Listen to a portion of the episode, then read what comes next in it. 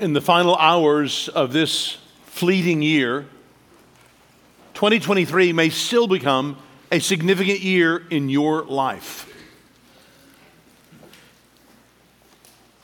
I wonder have you considered that that could be the case? How about those times when you've met someone? You didn't think it was significant at first, perhaps, but it turns out to be a, an important part of your life. I remember when I first met, so to speak, Richard Sibbes. I was a, a student at Gordon Conwell up in Boston.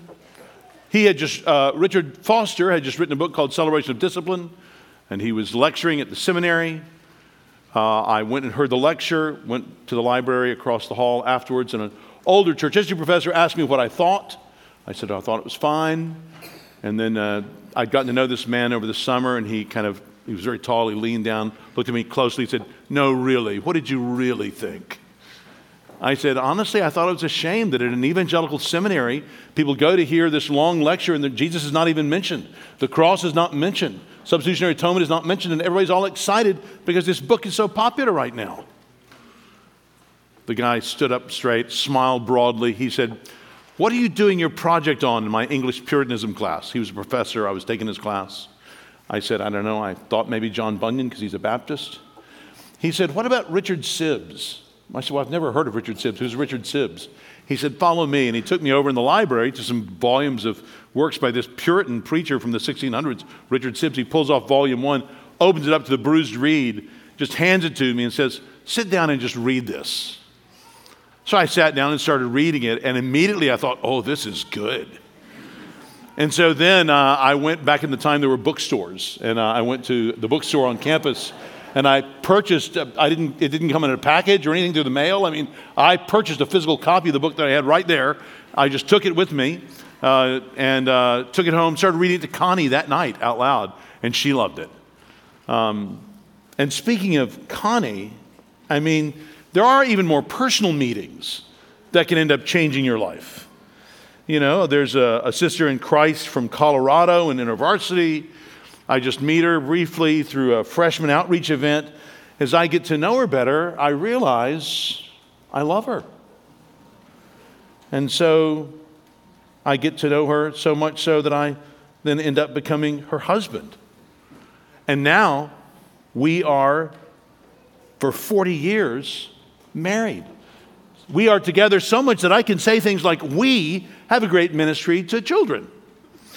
We uh, have a great ministry to children in the neighborhood, in our front yard. We have a great ministry to children in this church and the curriculum that we write uh, on, the, on the internet. Even the largest oaks must begin with small acorns. I pray that these studies in Luke's gospel this year will be just those kinds of seminal studies for many of you as you've sat and considered who this Jesus is. We've been studying this really since March of this year. We picked it up in chapter 18 with the parable of the Pharisee and the publican, and we've worked through this final chapters of the book. Luke is really a fascinating book, worth your study as a whole. It's the longest book in the New Testament. Uh, it's 24 chapters, over 1,100 verses, over 19,000 words. Uh, he was probably writing around 60 AD. He knew, or at least interviewed, it seems like all these people here. He did such careful work. Uh, the first couple of chapters are where we get uh, much of our Christmas stories from. Uh, then chapter 3 tells us about John the Baptist. And chapter 4 to 19 is Jesus' public ministry. And as I say, we started our study this year just at the end of that, when he was on his way down to Jerusalem. And then the last several chapters, 19 to 24, are his time in Jerusalem in that final week leading up to his crucifixion.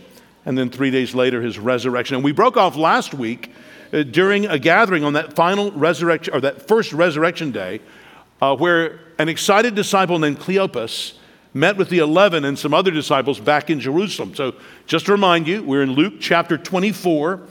If you look at the Bibles provided, that's page 885 and you'll be helped to pay attention if you bring out your Bible, open it up, and follow along. Cleopas and the other unnamed disciple that Jesus had been with in Emmaus rushed back to Jerusalem at the end of a long day. where they had just seen Jesus and been with him. And when they get there, they find the 11 all stirred up and excited. You remember this? Luke chapter 24, beginning verse 33.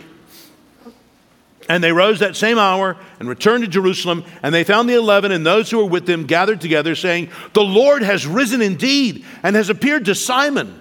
Then they told what had happened on the road and how he was known to them in the breaking of the bread. Well, that's where we broke off last week because there was so much to talk about. But what we didn't notice is what happened then.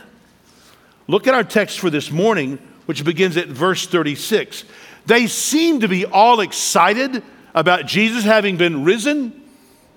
Yeah, but then watch what happens when Jesus turns up. Verse 36. As they were talking about these things, Jesus himself stood among them and said to them, Peace to you. But they were startled and frightened and thought they saw a spirit. And he said to them, Why are you troubled and why do doubts arise in your hearts? See my hands and my feet, that it is I myself. Touch me and see. For a spirit does not have flesh and bones, as you see that I have. And when he had said this, he showed them his hands and his feet. And while they still disbelieved for joy and were marveling, he said to them, Have you anything here to eat? They gave him a piece of broiled fish, and he took it and ate before them. Then he said to them, These are my words that I spoke to you while I was still with you that everything written about me in the law of Moses and the prophets and the Psalms must be fulfilled. Then he opened their minds to understand the scriptures and said to them, Thus it is written, that the Christ should suffer and on the third day rise from the dead, and that repentance and forgiveness of sin should be proclaimed in his name to all nations, beginning from Jerusalem. You are witnesses of these things. And behold, I am sending the promise of my Father upon you, but stay in the city until you are clothed with power from on high.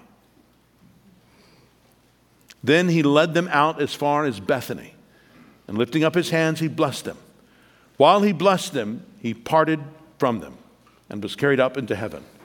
And they worshiped him and returned to Jerusalem with great joy and were continually in the temple, blessing God. Luke also wrote the book of Acts, like a second half of the story. And he summarizes this really in Acts chapter 1, verse 3, where he says, he presented himself alive to them after his suffering by many proofs, appearing to them during 40 days and speaking about the kingdom of God. So, when are those 40 days? Well, in our text, that's that verse 50. Then he led them out. That then doesn't mean at that moment, it's just a then. It's a, it's a kind of paragraph break. So, all those 40 days would have taken place in this narrative between verses 49 and 50, and that's where we would assume the appearances that we see at the end of John's gospel would have also taken place. So Luke leaves us as readers. He leaves us with three basic questions. Three basic questions that I want to focus your attention on this morning. One, what did Jesus do? Two, what did Jesus tell Christians to do? And three, whatever happened to Jesus? The initial readers of this gospel, Basic information. What did Jesus do? What should Christians do? Whatever happened to Jesus? All the subsequent history of Christianity has been built on our answers to those questions. I pray that our answers to them will be important for you this morning, and I pray that they'll make a significant contribution for some of you before this fading year is gone. First, then, what did Jesus do? We'll spend most of our time here. This is most of this text, really, verses 36 to 46. Let's look at it again. As they were talking about these things, Jesus himself stood among them and said to them, Peace to you. But they were startled and frightened and thought they saw a spirit. And he said to them, Why are you troubled and why do doubts arise in your hearts? See my hands and my feet, that it is I myself. Touch me and see. For a spirit does not have flesh and bones as you see that I have. And when he had said this, he showed them his hands and his feet. And while they still disbelieved for joy and were marveling, he said to them, Have you anything here to eat? They gave him a piece of broiled fish, and he took it and ate it before them. Then he said to them, These are my words that I spoke to you while I was still with you, that everything written about me in the law of Moses and the prophets and the Psalms must be fulfilled. Just pause right there. It's interesting, this risen Jesus does not present new mysteries. This is not like a, a, Gnostic appearance where the special inner knowledge is given just to those who have this spiritual experience, these goodies hidden from the masses. No, what Jesus does here, he explains the truths that have been revealed for centuries in the scripture. And he simply opens their minds to understand them. He wants these truths to go to the entire world.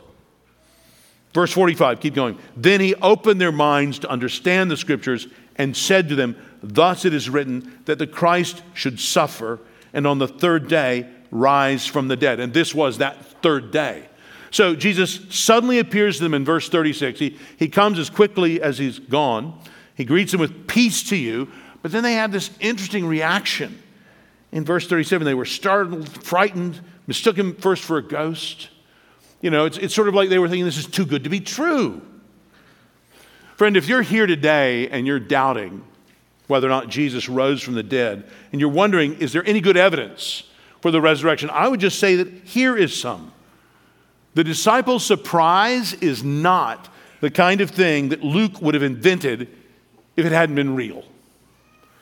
Uh, it wouldn't have been a, a flattering portrayal of the leaders of the Christian movement to portray them as not expecting or even believing in the resurrection of Christ. But that was the truth. That's what happened. That was the historical fact. And so Luke reported it. The disciples clearly were not expecting Jesus' immediate bodily resurrection. Uh, nor does it seem at first, anyway, that they were very disposed to even believe in it when they saw him. So in verse 38, we see that Jesus offered them proof. And I love how tender and compassionate Jesus is here. You know, I think if, if you're anything like me, sometimes you can think, well, I'll give you this many chances and then I'm done. But Jesus here at the end of this incredibly intense ministry to these individuals that he knows so well, even standing before him after they had just been bragging excitedly about the fact that he's risen, when he's actually there, then they disbelieve. How easy would it have been for him to have been impatient at least? But look at how kind he is. He asks them, Why are you troubled? Why do doubts arise in your hearts? And then, verse 39, he invites them to look and to touch him. Of course, he shows them his hands and his feet. Why would they have been important? Why would they be distinct? Because those hands had been pierced, those feet had been pierced. They would see those wounds, they would know this was him. They could touch him too. We understand from reading this and the other accounts of Jesus' appearance after the crucifixion that in his life and death, Jesus had a physical body, and here in his resurrection, he has what can best be called a spiritual body. This is the language Paul uses in 1 Corinthians a spiritual body. That is, our complete redemption could only be purchased and proclaimed fully as God meant it to be by the resurrection of the whole person, including the body. But at least up through verse 40, none of this seemed to dispel fully the darkness that surrounded these disciples' understandings. Now, again, if you're here this morning and you're not a Christian, you should realize that simply having a lot of religious knowledge is not faith. Remember the friend that I mentioned last week who said to me when I was an undergrad, I was a pretty young Christian, he said to me, Wow, uh, if only I'd been around when Jesus was on earth, then I think I could have believed. But that doesn't necessarily follow, does it? When you just think these disciples who are disbelieving have personally been witnessing all of Jesus' ministry, they have heard all of his teaching, they have even witnessed his crucifixion and his resurrection. They've literally seen him now, and yet they are still, the verb he uses here is disbelieving. Friends, no amount of knowledge alone will give you faith. You will not have faith apart from knowledge, but knowledge alone is not faith. The disciples had all this knowledge, but they didn't fully recognize who Jesus was. You can't be saved without some knowledge of Jesus Christ, but you can have lots of knowledge of Jesus Christ and not be saved. That's why biblical Christianity has never simply been an educational movement with schools replacing churches. Literacy programs are important, but they can never replace evangelism. This is one reason why we as a church should be careful in how we take in new members. We can't simply give out some kind of proficiency test in biblical knowledge. There can be people with little knowledge, but who have a sincere love for Christ and a sincere faith in Him. On the other hand, there can be people with an exhaustive knowledge of Christ and the Bible and theology, but who have no affection for the Christ that they describe. No true saving faith evident in their, in their lives. So, in our own church practice, in our membership interviews, we ask for an affirmation of Christian faith, but we also want to have a testimony of Christian experience, of your own apprehension of God and of his apprehension of you. But with the disciples still unpersuaded by these proofs Jesus offered them in verses 38 to 40, he offers them another proof of his physical reality. He offered to eat a meal in front of them. Verse 41, uh, Luke writes that the disciples were still wondering what was going on. They clearly believed in some sense because they were joyful, but they disbelieved, we read here in verse 41. They were responding to Jesus kind of like they had responded to the women's tale that morning when they had come back from the tomb and were saying that he's risen, these angels had appeared. I think they were excited and stunned and confused. And so, to help them, Jesus asks for, for food, and they give him, according to verse 42, a piece of broiled fish. That would do for his purposes. He convinced them of who he was by eating in front of them. It's the last bit of evidence we see him giving. And then in verse 44, we see he asserts that everything written about me in the law of Moses and the prophets and the Psalms must be fulfilled. Jesus is taught in every part of the Old Testament scriptures. Thus, he mentions the three traditional divisions the law of Moses, the prophets, and the Psalms. We saw this last week up in verses 27 and 32. Now, here it is again in verses 44 and 45. And the idea is simply this that all of Scripture points to Jesus. Jesus had always been teaching the disciples to pick up the promises they knew from God's word and to understand that He was the fulfillment of them. Now, we don't have any more information than this, other than all the Gospels and what they write in the New Testament. But about this particular meeting, we don't know what scriptures Jesus specifically opened up to them after his crucifixion and resurrection. Last week, I mentioned six of them particularly that I thought he would have mentioned to the disciples at Emmaus earlier that day. I'm guessing Jesus repeated himself later that day with the whole group. So that's what I'm going to do now. I'm going to repeat myself. I'm going to remind you of those six passages that I mentioned last week. Not going to spend as much time on it as I did last week. If you want to hear more explanation, you can listen to last week's sermon. But I am going to remind you of those six passages that I suggested that Jesus almost certainly would have taken them to to understand his fulfillment of the messianic role better. And they are these. Here we go, if you want to make a list, if you weren't here last week Deuteronomy 18, 2 Samuel 7, Isaiah 61, Psalm 110, Daniel 7, and Isaiah 53. Let me just go through those briefly. Deuteronomy 18, that first one, is the promise that the Lord gives to Moses that he would raise up another prophet like him. Jesus was the fulfillment of that. Number two, 2 Samuel 7, 12, and 13 is where God promises David a son who would reign everlastingly, an anointed one. This is where the, the headwaters of the promise of the Messiah come from, the anointed one. Number three, Isaiah 61. This is the scripture Jesus actually read in his first recorded sermon. Uh, Isaiah 61 The Spirit of the Lord is upon me because He's anointed me to proclaim good news to the poor. He has sent me to proclaim liberty to the captives, the recovery of sight to the blind, to set at liberty those who are oppressed, to proclaim the year of the Lord's favor. And then Jesus sat down and he said, Today this scripture has been fulfilled in your hearing. He announced himself publicly as the Messiah. Number four, the one that Jesus quotes most frequently is Psalm 110, verse 1. The Lord said to my Lord, Sit at my right hand until I make your enemies a footstool. And this was a little gift Jesus gave to confuse people with their current categories, to help them see the way they were thinking was just not quite enough. Because you can see him do this in a number of places. One of them is in Luke chapter 20. Jesus would put this question to people. This is a psalm of David.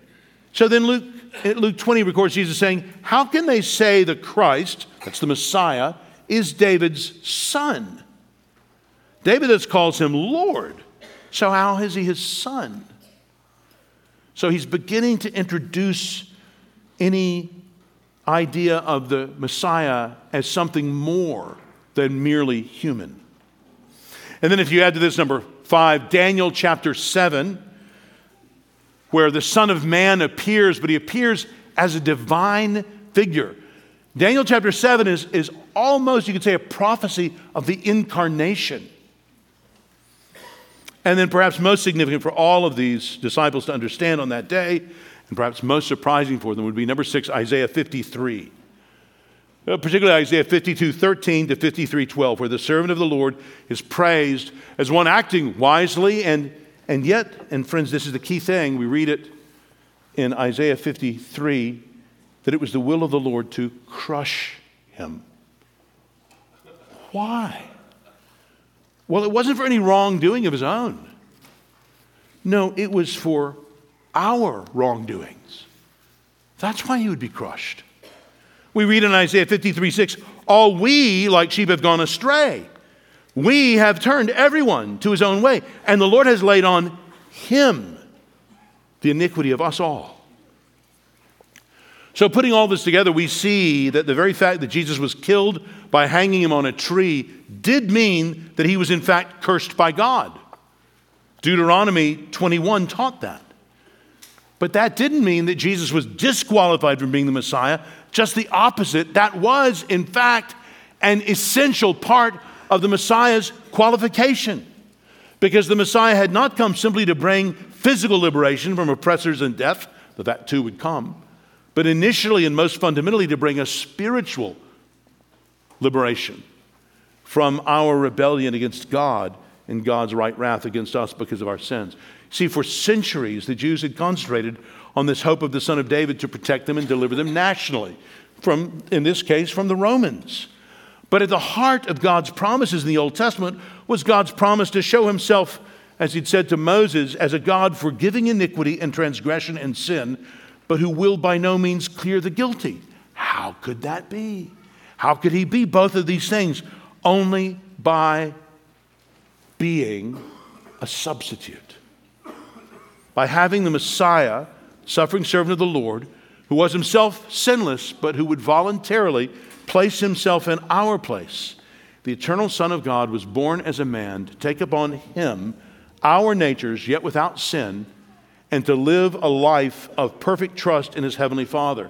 He would fulfill all of the structure of sacrifices that was presented in the temple, prescribed in the Old Testament, carried out regularly, but he would fulfill it all in offering of himself. That's what all the sacrifices pointed to. He would take my place. He would take your place if you repent of your sins and trust in Him. And then down in verse 45, we see He opened their minds to understand the Scriptures. As we saw the two disciples earlier in the chapter, the ability to understand Scripture clearly comes from God. This illumination of the understanding is the work of God's Holy Spirit. I love the way William Gurnall, another Puritan, puts this in Christian in Complete Armor. He's meditating on conversion and he says, about God's ability to convert even the most surprising people. He who, by his incubation upon the waters at the creation, hatched that rude mass into the beautiful form we now see, and out of that dark chaos made the glorious heavens and garnished them with so many orient stars, can move upon thy dark soul and enlighten it. though now it be as void of knowledge as the evening of the world's first day was of light. God is able to convert anyone. But what's the experience of conversion like? Uh, there are a number of you I've been talking to about what it means to be converted, and I am frustrated by how it always seems to elude me describing it well enough. One way you could describe it, I would just say, I'm not quite sure, but this is one, one way to explain a kind of moment of enlightenment is something like that split second when you've been lost in thoughts, kind of staring at something, and then somewhat aware of the other objects around, but basically oblivious to everything else. And then in a moment, you come to, as it were, and everything else around you seems to come to life. When really, of course, it's none of those things that have changed. You know, you've changed in your perception. That's, I think, what the experience of conversion could be well described as. It's worth getting a book on, Nine Marks is a great little book on conversion. Get that, read it, see what it means to be converted. Now, with their minds open, we read in verse 46 Jesus said to them, Thus it is written that the Christ should suffer and on the third day rise from the dead, and that repentance and forgiveness of sin should be proclaimed in his name to all nations, beginning from Jerusalem. Friends, the most important application of this passage is to see who Jesus is. He is the Messiah. The Messiah was prophesied to suffer and rise. He says that here in verse 46. That parallels the suffering and glory we thought of last week in verse 26. There is suffering and then glory. Thus it was for Christ, and so it would be for those who would follow Christ. Oh, friend, turn from your sins, trust in Christ. Trust that He has paid the price for your sins. If you will only trust in Him and rely on Him, we could not gain glory if we were not willing to follow Him through shame and scoffing rude. This is what Jesus taught that He did. Part of what Jesus did, though, was to answer the question also what should Christians do? And that's what he's saying in verses 47 to 49. Look again at those verses. Luke 24, verses 47 to 49.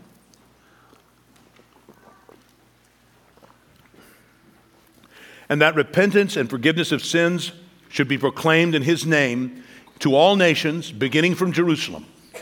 You are witnesses of these things, and behold, I am sending the promise of my Father upon you.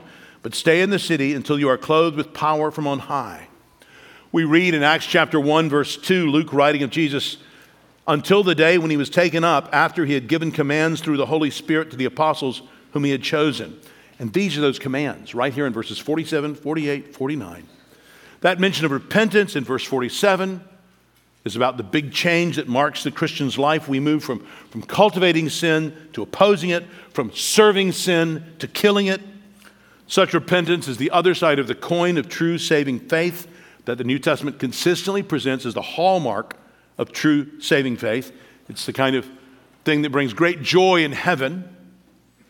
Kids, if you're wondering what repentance means, ask your parents at lunch.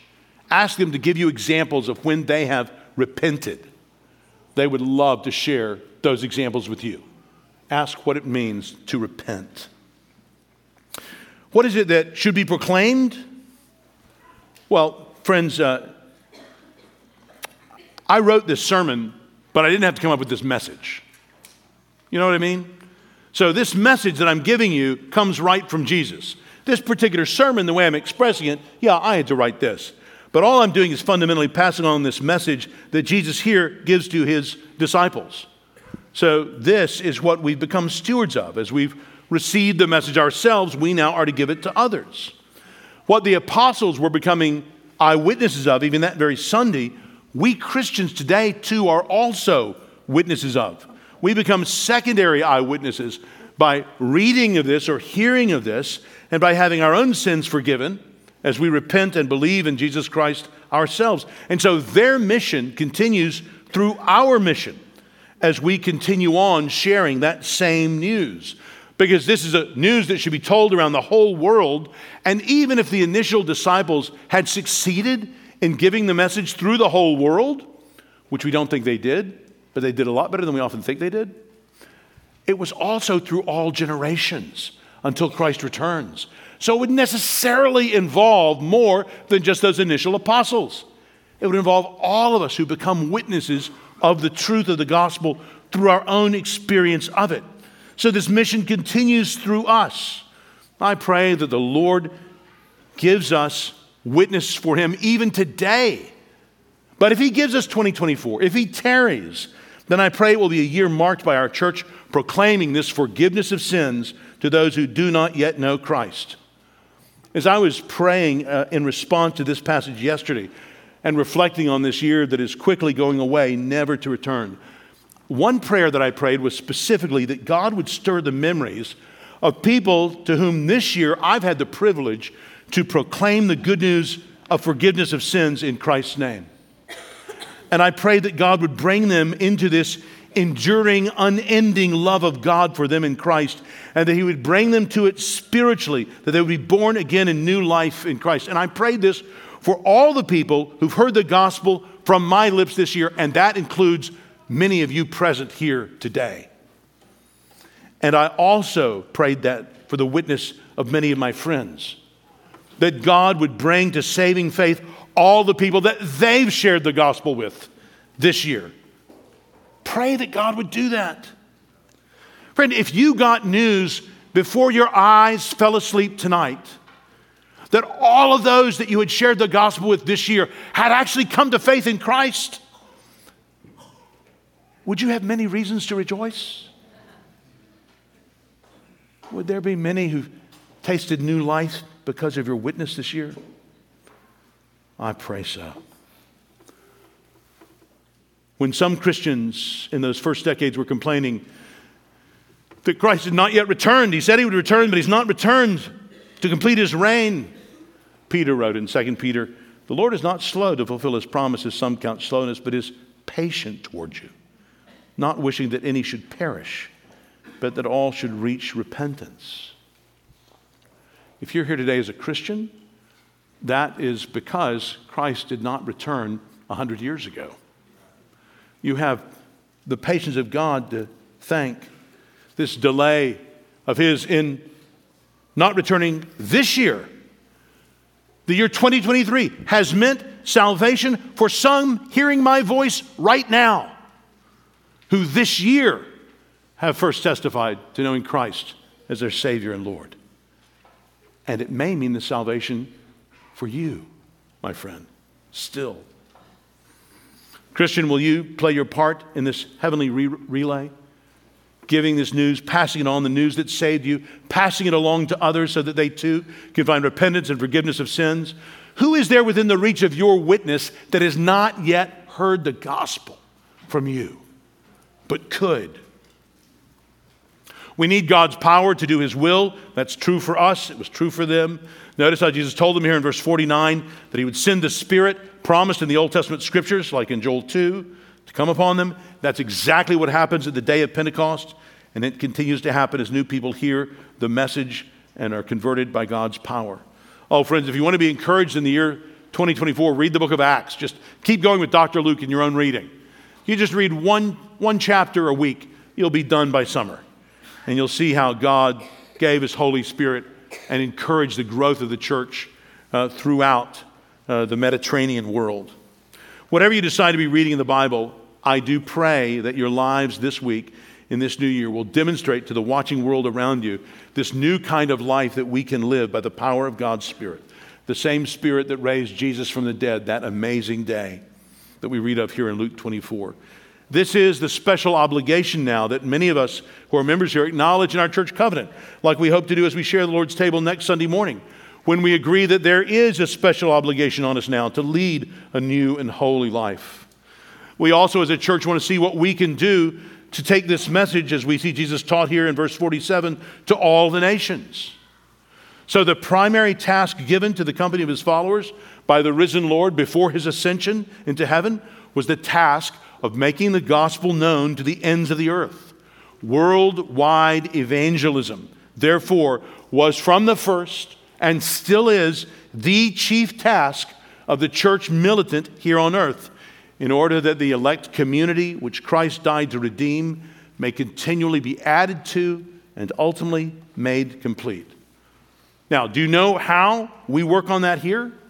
Well, Riley Barnes leads a missions reading group, and he is happy to hear of your interest. If you want to start in this new year doing some reading that will be readings about this worldwide task that we have, that will be things that will help to shape you as you prepare to either go yourself or help send others whom, whom we do send out as a church.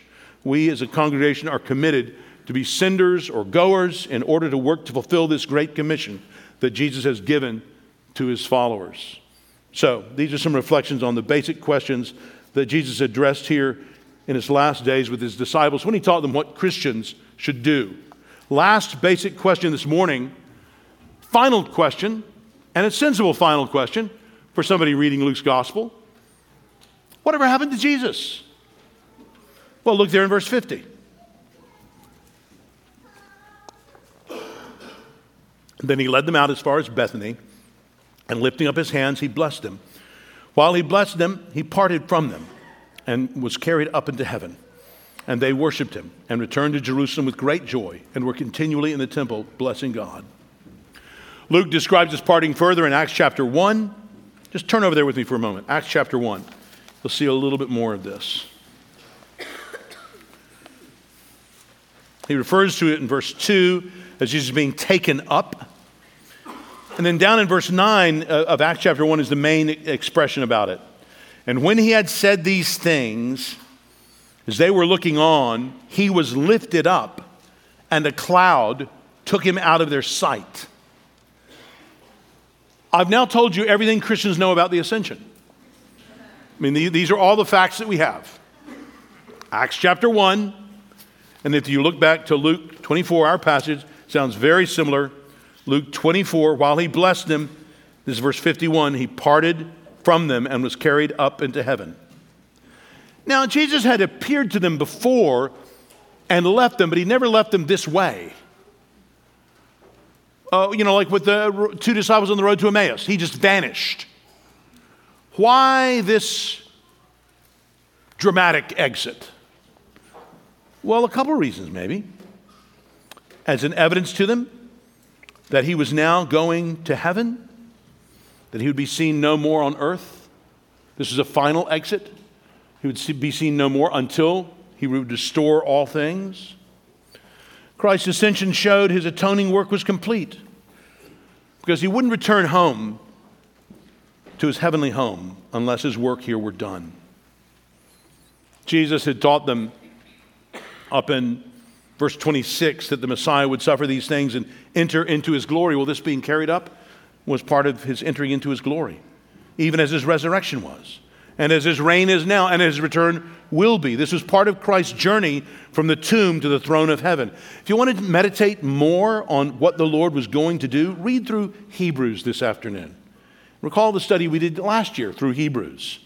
There we learned that Jesus provided purification for our sins by standing as the substitute in our place, bearing God's wrath against us for our sin, by being raised from the dead for our justification, and ascending to the heaven, but to his heavenly Father, and presenting to him this accomplished sacrifice for us. And then by sending his Spirit to indwell and remake us to accomplish victory in our lives over the power of sin. Sometimes when people talk about Jesus, they make it seem like all that matters is his teaching. Oh, I love his parables, or uh, I love the places where he, he tells about God loving the world, or, or the place where he, Jesus taught that we shouldn't, uh, we shouldn't judge. I mean, I love those places too. But I know that none of what Jesus taught is more important than what Jesus did when he hung on a cross for the sins of all of us who would ever repent of our sins and trust in him. Christ is not just an ethics professor, he is the crucified and resurrected Messiah. Once a year in the Old Testament, Aaron and the high priest that followed him were to make an atonement at the altar of incense with the blood of the sacrifices. And here we see the eternal Son of God has become the truly incarnate, truly God and truly man, and he has given himself as a sacrifice in our place. He lived a perfect life died a substitutionary death, was raised for our justification, ascended to his heavenly Father, thus completing the act of purification like the heavenly high priest he really is. So the essential Son of God became officially the Messiah as the Son of David, fulfilling the messianic roles of delivering his people as prophet, priest, and king. I love the last stanza of the hymn we sang a little bit ago Come, you sinners, poor and needy. Lo, the incarnate God ascended, pleads the merits of his blood. And then the hymn's author turns to address sinners. Venture on him, venture wholly. Let no other trust intrude. None but Jesus can do helpless sinners good. Jesus is the one these disciples were to trust in. He was the one that they worshiped, we read in the last verse. They returned to Jerusalem with great joy and were continually in the temple blessing God. Like those around them, the disciples were longing for the coming of Emmanuel, but for them, they knew that this would be a second coming. As the angels had told them, this Jesus who was taken up from you into heaven will come in the same way as you see him go into heaven. This is what happened to Jesus. So there it is. What did Jesus do? What should Christians do? Whatever happened to Jesus? I'm thankful to have these words from Luke's conclusion and our study of them together as my final words to you as your pastor for this year. With these words read and thoughtfully considered, I feel that much of my obligation to you and for you is met. My prayer for this series of sermons in Luke is that you've come to understand yourself more and you've come to understand the Lord Jesus Christ as the one who is the very reason you're alive. This book has shown us that Jesus is, in fact, the Son of God, as the Sanhedrin had charged him with claiming three days earlier. Jesus has shown himself to be the Lord, the God himself, as the eleven had just excitedly told Cleopas, the Lord is risen. That first exciting Easter, they were just putting it all together. Through the resurrection of Jesus Christ, a whole new creation was beginning out of the rubble and ruin of the fall. Jesus was beginning his reign over even death itself. Now, Luke wrote this gospel for the Gentiles, for the, for the whole world. Not surprising, he was a companion of Paul's, who was especially called messenger to the Gentiles, to the nations. And so he said, he wrote, that you may have certainty concerning the things you have been taught. That's why Luke said he wrote this book, that you may have certainty. Friends, it's normal to, to want certainty, and you can have it. Sir Norman Anderson, professor of Oriental law at the University of London, said either the resurrection is infinitely more than a beautiful story, or else it is infinitely less. If it is true, then it is the supreme fact of history, and to fail to adjust one's life to its implications means irreparable loss. If it is not true, if Christ has not risen, then Christianity is all a fraud foisted on the world by consummate liars, or at best, deluded simpletons. Friends, it is the truth. Investigate it. Uh, just as Christ was calling his disciples to do that day, when he'd risen from the dead, he stood before them, inviting them to investigate even what their eyes saw. Luke wrote this because Jesus of Nazareth was raised from the dead and ascended to heaven to present his reconciling work to his heavenly Father and his Spirit in, as a down payment of our bodily resurrection to come. In his death is the eternal death we have deserved. In his life is our life. And in his ascension is a preview of our path. He was carried up into the heavens. He took on our flesh, we read in Hebrews, that through death he might destroy the one who has the power of death, that is the devil being made perfect, he became the source of eternal salvation to all who obey him. And now, now we wait. We wait for the Lord Jesus to come back in the same way he's gone. And that long journey to heaven and back for us and for our salvation begun on that Sunday many years ago now. And as sure as it began, it will be completed. And all glory will be His. Let's pray. Lord God, we thank you that you have loved us in this most amazing way. That you have sent your only Son to be made a man, to live a life of suffering, to be crucified, and then to be bodily raised from the dead, uh, to ascend and to present his sacrifice, and there to rule and reign until he returns. Lord, we pray that you would pour out your Holy Spirit even on us now. Lord, in these last hours of this year, will you still give saving faith to those who wait? We pray in Jesus' name. Amen.